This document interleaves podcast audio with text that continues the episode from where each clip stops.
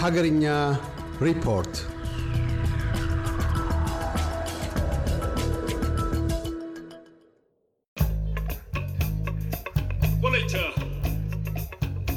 ወላይታ ወላይታ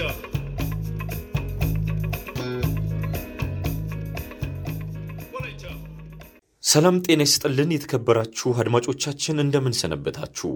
የኢትዮጵያውያን አዲስ ዓመት ከገባ ቀናቶች ተቆጥረው የመስከረም ወር አጋማሽ ላይ ደርሰናል።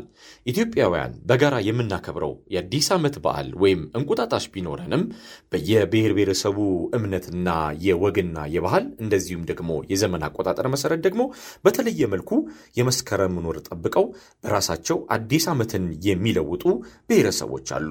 ዛሬ በምናብ ወደ ወላይቶቹ መንደር ሄደን የጊፋታ በዓል ምን እንደሚመስልና ጊፋታ ምን ማለት እንደሆነ ለእናንተ መረጃ የሚያቀብል መርሃ ግብር ይዘንላችሁ ቀርበናል። አብራችሁ እንድትቆዩ በአክብሮት እንጋብዛለን።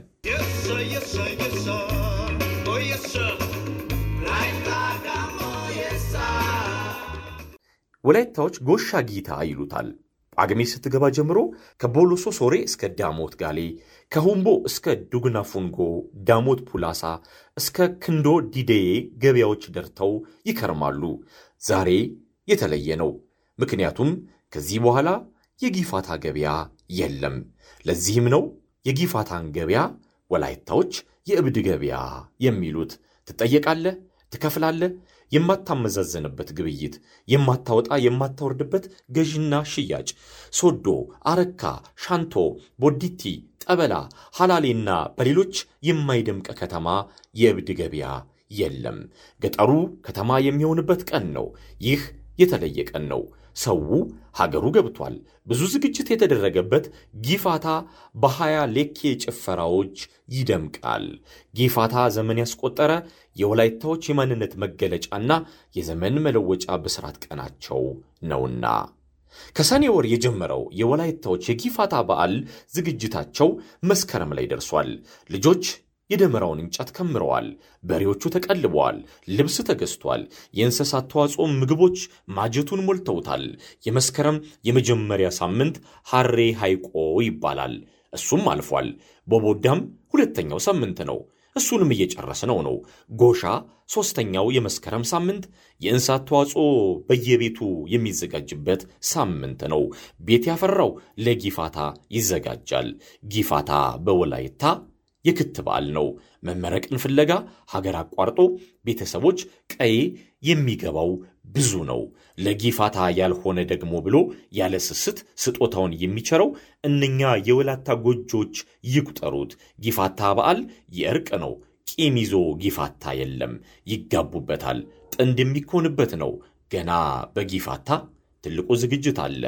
እርድ ገና ያ ባህላዊ ጭፈራ የሚደምቀው ደመራ የመለኮስ ስነ ስርዓትም የሚከናወነው በጊፋታ ነው። ገና ልጆች ሳር ያጭዳሉ። የጊፋታ አበባ ተይዞ ቤተሰብ ይጠየቃል። የአበባው ቀን ሌላ ወግ ነው። የወላይታዎች ጊፋታ በየመንደሮቹ መድመቅ ይጀምራል። አውቶቡሶች ከያሉበት ወላይታዎችን ይዘው ወደ ትውልድ ቀያቸው ይበራሉ። ትውልድ ቀያቸው የሚኖሩት ደግሞ ዛሬ የእብድ ገበያ ነው እያሉ በእብድ ገበያ ያሳልፋሉ። ለጊፋታ ያልሆነ ደግሞ ያለ ክርክር ይገዛል። ገበያው የትርምስ ነው። ገፋኸኝ፣ ነካኸኝ፣ ረገጥከኝ የለም። ምክንያቱም ገበያው የእብድ ገበያ ነውና። ጊፋታ በዓል የእርቅ እንጂ የጠብ አይደለም። ሽጦ የመግዛት ቀን ዛሬ ነው። አቤት ዛሬ የወላይታ መንደሮች ጊፋታን እንዴት እንደናፈቁት ማሰብ ቀላል ነው። የወላይታ ብሔር የበርካታ የማይዳሰሱ ቅርሶች ባለቤት ነው። ከነዚህ ሀብቶች መካከል የብሔሩ ዘመን መለወጫ በዓል ጊፋታ አንዱ ነው። ጊፋታ የወላይታ ሕዝብ በኦሞ ወንዝ ተፋሰስ ቋሚ ኑሮ ከጀመረበት ጊዜ ጀምሮ ሲተገብሩት የቆዩ ከማንኛውም ባህላዊ እምነትም ሆነ ዘመናዊ ሃይማኖትና የአምልኮ ስርዓት ጋር ምንም ግንኙነት የሌለው የዘመን መለወጫ ክብረ በዓል ነው። እንደ ብሔሩ የታሪክ አዋቂ ሽማግሌዎች ከሆነ ጊፋታ በብሔሩ ትልቅ ስፍራ የሚሰጠው ታላቅ በዓል ሲሆን ከትውልድ ወደ ትውልድ ሲተላለፍ የመጣ የብሔሩ ማንነት መገለጫ የሆነ የአሮጌው ዓመት ማብቂያና የአዲሱ ዓመት መጀመሪያ መሸጋገሪያ በዓል ነው። ጊፋታ ማለት ባይራ ወይም ታላቅ መጀመሪያ እንደማለት ሲሆን በሌላ በኩል ጊፋታ ማለት መሻገር ማለትም ሊሆን ይችላል። ይህም ከአሮጌው ወደ አዲስ ከጨለማ ወደ ብርሃን መሻገር የሚለውን ይወክላል። ጊፋታ ሰዎች ብቻ ሳይሆኑ አዕዋፋትና የቤት እንስሳትም ጭምር በጋራ የሚያከብሩት በዓል ነው ተብሎ ይታመናል። የወላይታ ብሔር የራሱ የሆነ የዘመን መቁጠሪያ ወይም ካላንደር አለው። በወላይታ የዘመን አቆጣጠር ጊፋታ የዓመቱ የመጀመሪያ ወር ስያሜ ነው። በበዓሉ ብዙ ስለ ጊፋታ ይዘመራል። አሮጌው ዓመት እየተገባደደ ሲሄድ በንጉሥ አማካሪዎች አማካኝነት የዘመንን ቆጠራ ባለሙያዎች ወደ ቤተ መንግሥት ይጠራሉ። ከዚያም ሌሊት ሌሊት እየወጡ የጨረቃን ውደት መነሻ ለማወቅ የጨረቃን አራት ክፍሎች ማለትም ፖኦዋ፣ ጡማ፣ ጤሯ፣ ጎባናን በየትኛው ክፍል እንደሚውል የዓመቱን የቆጠራ ምልክቶችን ይዘው መጥተው ሙሉ የጨረቋን ዑደት ተመልክተው ለንጉሡና ለአማካሪዎቹ ያበስራሉ። ከዚያም ኮከብ ቀጣሪዎቹ በዓሉ የሚከበርበት ቀን በትክክል ለንጉሡ ከነገሩት በኋላ ሽልማታቸውን ይዘው ወደ ቤታቸው ይመለሳሉ። ቀጥሎም ንጉሡ የበዓሉን መቃረብ ለሕዝቡ በጫላ ኦድዋ ወይም አዋጅ በየገበያውና የሕዝብ መሰብሰቢያው እንዲነገር ያደርጋል ማለት ነው። የጊፋታ በዓል ታሪካዊ አመጣጡን በተመለከተ በዘመናዊ ታሪክ አቆጣጠር ከክርስቶስ ልደት በፊት ጀምሮ በአካባቢው ይከበር የነበረ በዓል እንደሆነ ይታመናል። ነገር ግን በዓሉ መቼና እንዴት ተጀምሮ እያደገ እንደመጣ ትክክለኛውን ጊዜ የሚጠቁም መረጃ በብዛት ባይኖርም ለበዓሉ ታሪካዊ አመጣጥ ሁለት ዋና አመለካከቶች እንዳሉ ይታመናል።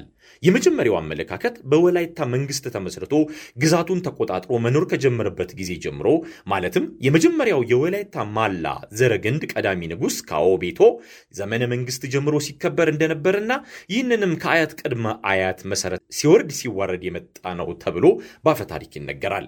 ሁለተኛው አመለካከት ደግሞ በሞቼና ቦራጎ ዋሻ የተደረገ ካለው የአርኪኦሎጂ ጥናት ውጤት ጋር የተያያዘ ነው። በዚህ መረዳት እንደሚቻለው የድንጋይ ወይም የበረዶ ዘመን በመባል ስለሚታወቀው ዘመን በዓለም ላይ ምርምር ከሚካሄድባቸው ሰባት ታላላቅ የምርምር ቦታዎች አንዱ በሆነው ዋሻ ከ58 ሺህ እስከ 70 ሺህ ዓመት በፊት የወላይታ ህዝብ ሌሎች የአካባቢው ህዝቦች በዚህ አካባቢ የተረጋጋ ወይም ቋሚ ህይወት የጀመሩበት ጊዜ መሆኑን የፕሮፌሰር ስቲቨን አራተኛ ዙር ጥናት ግኝት ሪፖርቱ ያመለክታል። ይህ ጥናት ፍንጭ የሚሰጥ ምልክት የተገኘበት ለቀጣይ ጥናት ሁኔታ የሚመቻቹበት ብለው መዝግበው አቆይተውታል።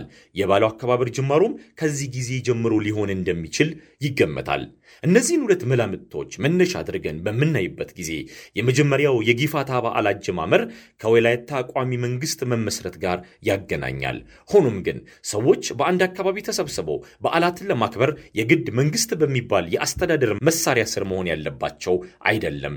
ምክንያቱም በተቀደሙት ጊዜያት በየአካባቢያቸው የሚገኙ የተለያዩ ብሔሮችና ብሔረሰቦች ራሳቸውን የሚያስተዳድሩበት የተደራጀ መንግስታዊ መዋቅር ባይኖራቸውም የተለያዩ ህዝባዊ በዓላትን ያከብሩ እንደነበረ ታሪኮች ያስረዳሉ። በዚህ እምነት መሰረትም በአንድ አካባቢ ሰዎች ቋሚ ኑሮ መጀመር ሲጀምሩ ማህበራዊ ግንኙነታቸው እየሰፋና እየተጠናከረ ይሄዳል። በዚህን ጊዜ የአምልኮ ስርዓት፣ የሐዘንና የደስታ አገላለጽ፣ የበዓላት አከባበርም ጭምር በማህበረሰብ ወይም በህብረት ከሚከናወኑ ተግባራት መካከል ይደለደላሉ። ስለሆነም የወላይታ ህዝብ ዘመን መለወጫ በዓሉን ማክበር የጀመረው በንጉሱ መተዳደር ከጀመረበት ጊዜ ጀምሮ ሳይሆን በኦሞ ወንዝ ሸለቆ ቋሚ ኑሮ መኖር ከጀመረበት ጊዜ አንስቶ ነው የሚለው መላምት የተሻለ ሳይንሳዊ አገላለጽ ያለው መሆኑ ያሳምናል ይላሉ ባለሙያዎቹ። የጊፋታ በዓል ቅድመ ዝግጅት ምን ይመስላል? የጊፋታ በዓል ከሌሎች በዓላት በተለየ የረጅም ወቅት ዝግጅት ይደረግለታል። ሁሉም የማህበረሰብ አባላት ማለትም አባቶች እናቶች እንዲሁም ወጣት ወንዶችና ሴቶች ሕፃናትም ሳይቀሩ በጊፋታ በዓል ዝግጅት የየራሳቸው የሥራ ድርሻ አላቸው። ከዚህ በተጨማሪም የቅድመ ዝግጅት ሥራው በማኅበር ወይም በደቦ ሆኖ አንዱ ሌላውን በማገዝ ይከናወናል። በጊፋታ ሁሉም የቤተሰብ አባላት የየራሳቸው የሥራ ድርሻ አላቸው። በጊፋታ በዓል ዝግጅት የሚጀምረው በቁጠባ ነው። ይህም በጊፋታ ዕለት ወንዶች በሬ ከታረደ በኋላ ከሁሉም የሥጋ አይነት ከየአይነቱ ትንሽ ትንሽ ቆንጥረው በባለተራው ቤት በተዘጋጀው ማባያ ማለትም ቆጮ፣ ቂጣ፣ ዳታ፣ በርበሬ፣ ሌሎች ማባያዎች ጋር በመሆን ይቋደሳሉ። ይህም የአንድነትና የፍቅር ማብሰሪያ ተደርጎ ይወሰዳል። ከዚህም የተከፋፈሉትን ሥጋ ከመውሰዳቸው በፊት ለመጪው ዓመት በሬ መግዣ አሁን በታረደው በሬ ቆዳ ላይ ተቀማጭ ገንዘብ ማሰባሰብ ይጀምራል ይጀምራሉ። ይህንን ስርዓት የጋዚያ ጨዋታ ሲጠናቀቅ በየሳምንቱ ገንዘቡን በታማኝ አባወራ ቤት ቁጠባውን ይቀጥላሉ። በመጨረሻም ዓመቱ ሲጠናቀቅ ተሰብስበው በሬ ከገዙ በኋላ የሚተርፈውን ገንዘብ ለቤት ውስጥ ወጪ ይጠቀሙበታል። ለምግብነት የሚውሉ የምግብ አይነቶችን በዘር ወቅት መዝራት፣ መሰብሰብ እና ለጊፋታ ወቅት ለይቶ ማስቀመጥ፣ ከባሉ ቀደም ብሎ ለማገዶ የሚሆኑ እንጨቶችን ሰብስቦ ወይም ፈልጦ ማከማቸት፣ በጊፋታ ወቅት ለከብቶች የሚሆን ሳር በበቂ ደረጃ አጭዶ መከመር፣ በዓሉ ሲቃረብ ለልጆች አዳዲስ ልብሶችን መግዛት፣ ለቅመማ ቅመም መግዣ የሚሆን ገንዘብ ለእናቶች መስጠት የመሳሰሉት ተጠቃሽ የዝግጅት አካላቶች ናቸው። ከዚህም ሌላ ከአባወራዎች ተግባራት አንዱና ዋነኛው የበሬ ግዢ ነው። ለጊፋታ የሚታረድ በሬ ለመግዛት ሲፈለግ ከአሟ አባላት መካከል ሶስት ሰዎች ተመርጠው ገንዘብ ያዡ ቤት የጠዋት ቡና ከጠጡ በኋላ ገንዘብ ያዡን ይዘው ወደ ገበያ ይሄዳሉ። ገበያም እንደደረሱ ቢቀለብ በአጭር ጊዜ ሊሰባ የሚችል በሬ ዋጋ ተደራድረው ገዝተውና በአዲስ ገመድ አስረው በልጆች በማስጎተት ወደ አርየዋ ቤት ያመጣሉ። አርየዋ ማለት እስከ እርድ እሁድ ዕለት ድረስ ቤቱ አስሮ የሚንከባከብ ተረኛ የአሙዋ አባል ማለት ነው። ለእርድ ቀን ከሁለት ወር በላይ የሚሆን ጊዜ ሲቀረው የተገዛው በሬ ለአርያዋ ይሰጣል። ለበሬው ምቹ ቦታ ቀድሞ በዚህ ቤት እንዲዘጋጅም ይደረጋል። የጊፋታ በሬ እንደ ሙሽራ ስለሚታይ ሰው እንዳያየው የተለየ ጋጣ ተዘጋጅቶ ሁሉም ቀዳዳዎች በቅናሻ ወይም በደረቅ የኮባ ቅጠል ከምግብ መስጫ ጠባብ በር ውጪ ሙሉ በሙሉ ይሸፈናሉ። ከዚያም የአሟ አባላት ስኳር ድንች፣ የበቆሎ አገዳ፣ በቆሎ እና የመሳሰሉትን በልጆቻቸው እያሸከሙ ወይም በአህያ እየጫኑ በየተራ በማምጣት ይቀልባሉ። ቀጥሎም በየ15 ቀኑ ተሰብስበው በሬውን ወደ ውጭ በማውጣት ያለበትን ደረጃ በማየት በጣም እየወፈረ ከሆነ ተንከባካቢዋን እያሞገሱ አስተያየት ይሰጣሉ። በዚህ አይነት የጊፋታ በሬ ይቀለባል። ሌላው በአባቶችና በወንድ ልጆቻቸው የሚከናወነው የአካባቢው እድሳት ስራ ነው።